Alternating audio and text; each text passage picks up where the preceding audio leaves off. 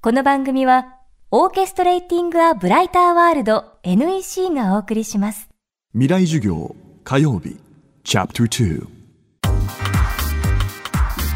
未来授業。今週の講師は、宮城県石巻市出身、小さな命の意味を考える会の代表、佐藤敏郎さんです。宮城県内の中学校で長年国語の教師として教鞭をとってきましたが、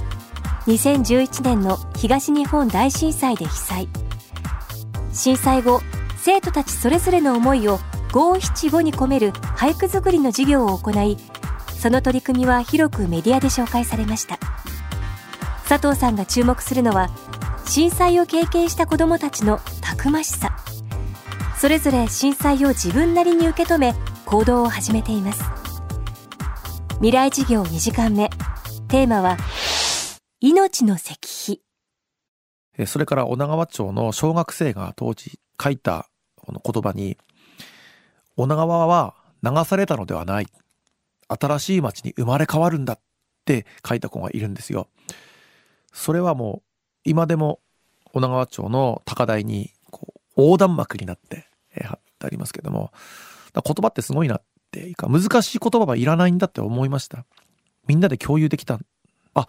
こういうふうに考えてもいいんだあるいはあ私と同じ気持ちがあるんだ女川は流されたんじゃないっていうのも町民がみんなその俳句や子供たちの考えた言葉を目にして共有できてみんなで向き合った感じがしますよね。えそれで、まあ、女川の子たちは例えばその俳句の取り組みもそうですけども向き合ってあ今は私たちはこういう状態なんだなっ分かったからだと思うんですけども次に進み始めたんですよね。で女川の子は当時中学1年生を中心として津波に負けない街づくりをしようっていうことを本当に自然発生的に始めたんですよ。津波にもう負けない二度とこの悲しみを繰り返さないことをなんとなくこう津波とかその震災の話をさせるのはちょっとはばかられたんですよね我々としては。でも子供たちはもう自分たちで向き合ってえー、2年生になると町会議員と町長さんを集めてそこで自分たちの津波対策案を発表したりしてたんですよね。でいろんな活動をした中で、まあ、大きく動いたのが石碑を作ろうということです。女川はやっぱ海の町なので石碑はあったんですよ。大昔の石碑が津波を伝える石碑。でもやっぱりもう字が達筆すぎて読めない石碑があったりあと移動させられていたりっていうことも全部子供たちは調べてきたんですよ。だから僕たちが作り直す。で、女川には、えー、津波が到達した浜が21個あるんですよ。塚浜とか横浦浜とか浦宿浜とか。だから同じ石碑を21個作るという子供ならではのプロジェクトなんですそれを考えて。でも彼らは本気なので、ある時その話し合いの中に石屋さんを呼んできたんですよ。石屋さんってこういう計画を立てたんですけどいくらかかりますかって話をしました。と石屋さんはもう感激して石はタダにします。あとはいわゆる制作費ですよね。制作費は1000万円だっていうことまあ大人だったら多分諦めてもしょうがないからあるいは数減らす。でも子供たちはもう打って出たというかじゃあ募金を始めますって言って修学旅行でもずっと募金をしてプレゼンしてもちろん地元でも発信をしてその1000万円がですね半年で集まったんですよ。ちょうどねその時に俳句を作ったんですよ。の俳句作りは半年に1回ずっと行われていてその時の俳句に「あのありがとう声が聞こえる空の上」っていうのがあって多分きっと空に行った人たちは「頑張ったなありがとう」って言ってるよねって町民の方々とこう言ってたのを思い出すんですけど。今その石碑は21個のうち10個立っています。あの場所が決まり次第お金は集まってるので、なんか成人式までには全部建てるんだと。で、今もいろんなこう、命の教科書を作ろうとかって言って活動しています。えー、もう本当に子供たちだけで高校生ですけど今続けています。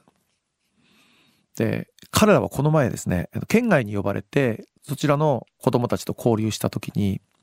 3.11は私たちの足かせにならなかったって言いました。もう生きる指針になったって言いました。うん、やっぱりあの津波が来たせいで何ができなかったあれができなかったというのではなくて彼らはそれを力強さに変えていったなっていうふうにも思っていますそして取材に来た方々に「女川の誇りは何ですか?」って聞かれたらもう即答したんですよ美しい海ですって言ったんですよもう彼らはそう言い切ります言い切りますねうんなんかこう眩しいくらいですあいつらね津波一期生とかって自分たちで言ってんですよね すごいですよね。結構だから、話し合いもね、泣きながらやってたと思い出しますよね。やっぱこの辛さや悲しみを繰り返さないだと。で、今は震災後ではない。次の震災前なんだっていうのはね、彼らの言葉なんですけど、うん、なんか本当に下手な大人よりも純粋にそれに向かっていった感じがしますよね。今週の講師は宮城県石巻市出身小さな命の意味を考える会の代表佐藤敏郎さん今日は命の石碑をテーマにお送りしました未来事業明日も佐藤敏郎さんの授業をお届けします